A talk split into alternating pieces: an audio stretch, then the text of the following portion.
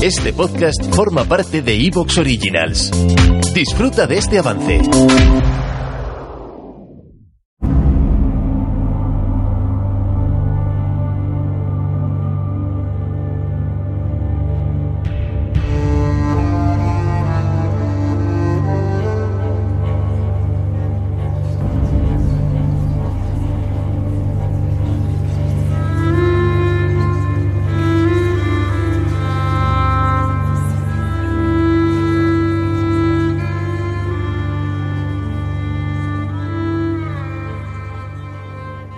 Esta es una historia que muy pocos conocen. La historia de los vástagos. Trece clanes vampíricos gobiernan en secreto el mundo y lo han hecho desde el comienzo de la historia escrita. Su número es escaso. Son inmortales, pero no indestructibles, y se denominan a sí mismos los vástagos porque todos ellos trazan sus orígenes hasta un ancestro común, Caín, el tercer humano, el primer hijo de Adán y Eva. Fue tentado por Lucifer el caído, y en su debilidad se rindió a las palabras de Satanás y se convirtió en el primer asesino, en el primer vampiro. Por matar a su hermano fue maldecido por Dios con la marca de la bestia no se trataba de una señal física, sino mental. Había traído el asesinato al mundo y mediante el asesinato se vería obligado a sobrevivir. Mientras matara y bebiera la sangre de sus víctimas, permanecería con vida. Sería inmortal. Así se convirtió en el símbolo eterno del monstruo que se esconde dentro de todos los mortales.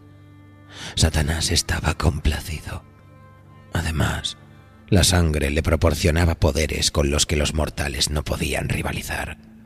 Necesitaba esas habilidades sobrenaturales para sobrevivir al odio y al desprecio que encontraba allá donde iba.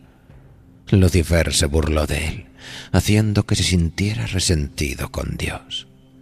El tercer mortal sufrió inmensamente bajo el peso de su maldición. Solo, acosado por los demonios, anhelaba a otros con los que compartir su pesar. Fue entonces, en esta oscura desesperación, cuando Caín aprendió de Satanás un monstruoso secreto. No tenía por qué soportar solo su condena, sino que podía transmitir su sufrimiento a otros. Lucifer, como burla del amor humano, llamó abrazo a este impío ritual una gota de la sangre del tercer humano dada a una de sus víctimas en el momento de la muerte, la transformaba en un monstruo inmortal, un vampiro. Estos chiquillos, como se dio en llamar a la terrible progenie, no eran tan poderosos como sus ire, pero aún así tenían a su disposición una considerable fuerza. Animado por Satanás, Caín creó a tres de estos monstruos. Los no muertos vivieron junto a su creador en la primera ciudad, Enoch, donde eran adorados como dioses por los humanos. Eran vampiros inmortales, Caín y su camada. Satanás reía triunfante.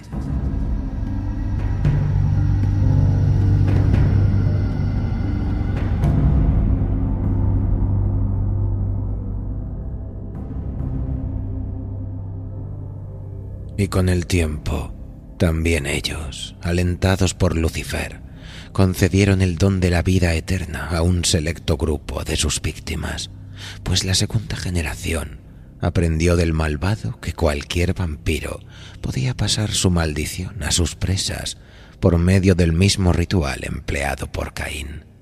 Una gota de su sangre, dada a un moribundo, creaba un nuevo chiquillo. Estos monstruos también tenían poderes más débiles que los de sus sires, ya que estaban aún más alejados de la primera generación.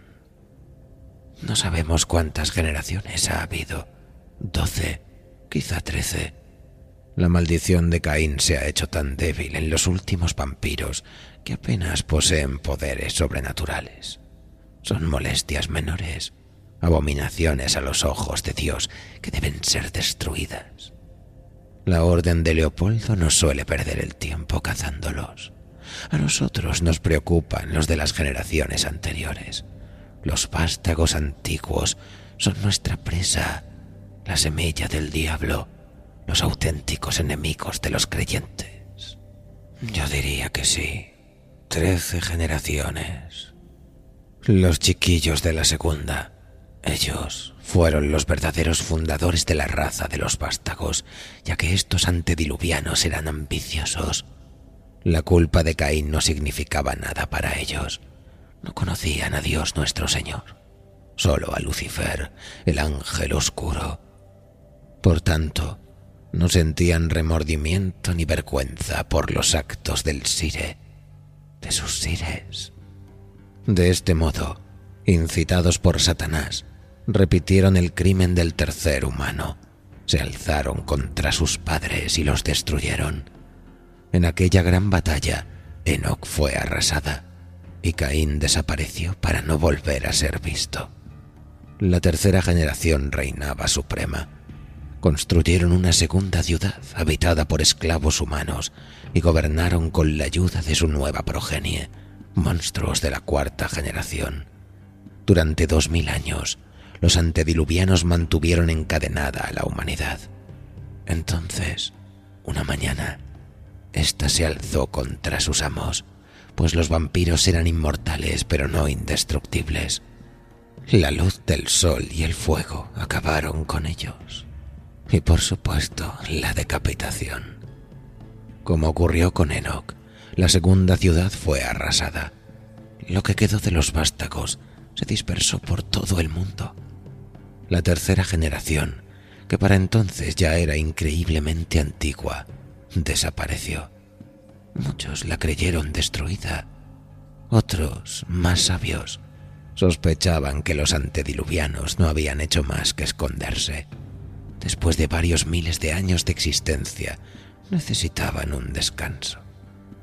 Las leyendas de los vástagos aseguran que la tercera generación se encuentra en un sueño cataléptico conocido como letargo, oculta en tumbas repartidas por todo el mundo.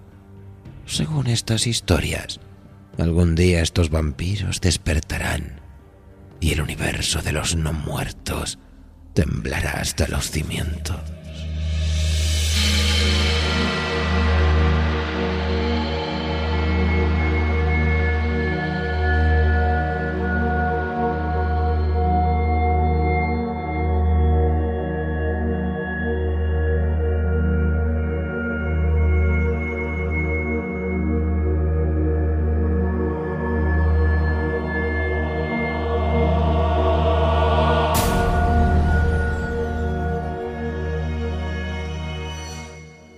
Semilla del diablo.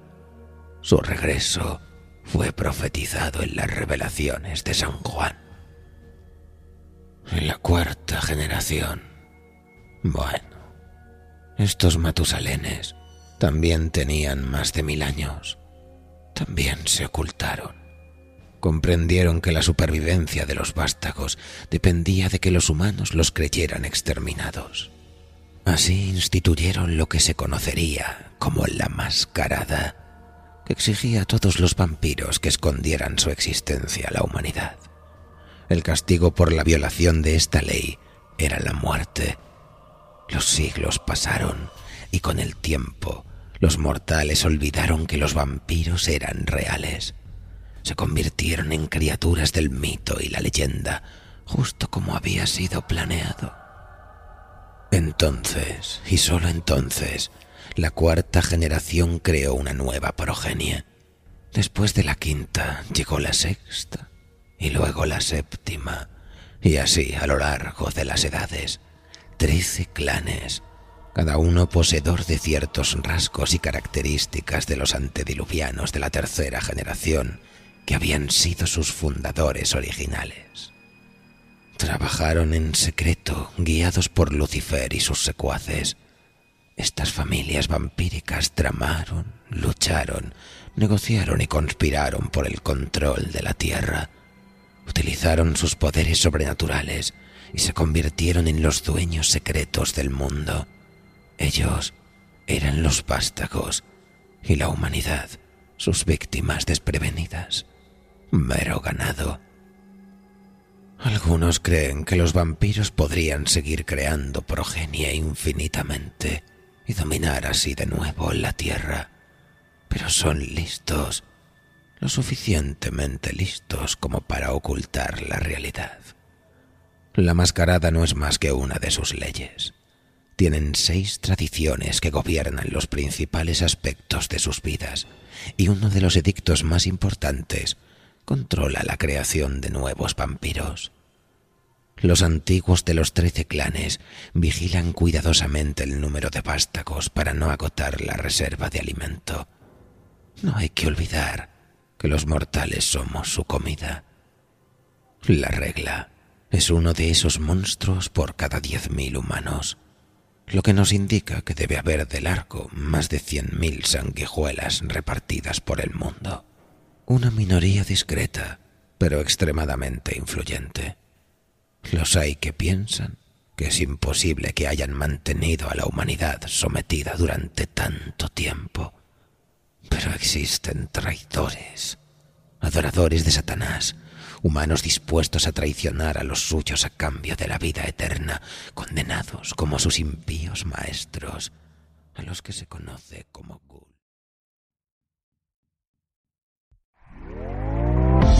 ¿Te está gustando lo que escuchas? Este podcast forma parte de Evox Originals y puedes escucharlo completo y gratis desde la aplicación de Evox. Instálala desde tu store y suscríbete a él para no perderte ningún episodio.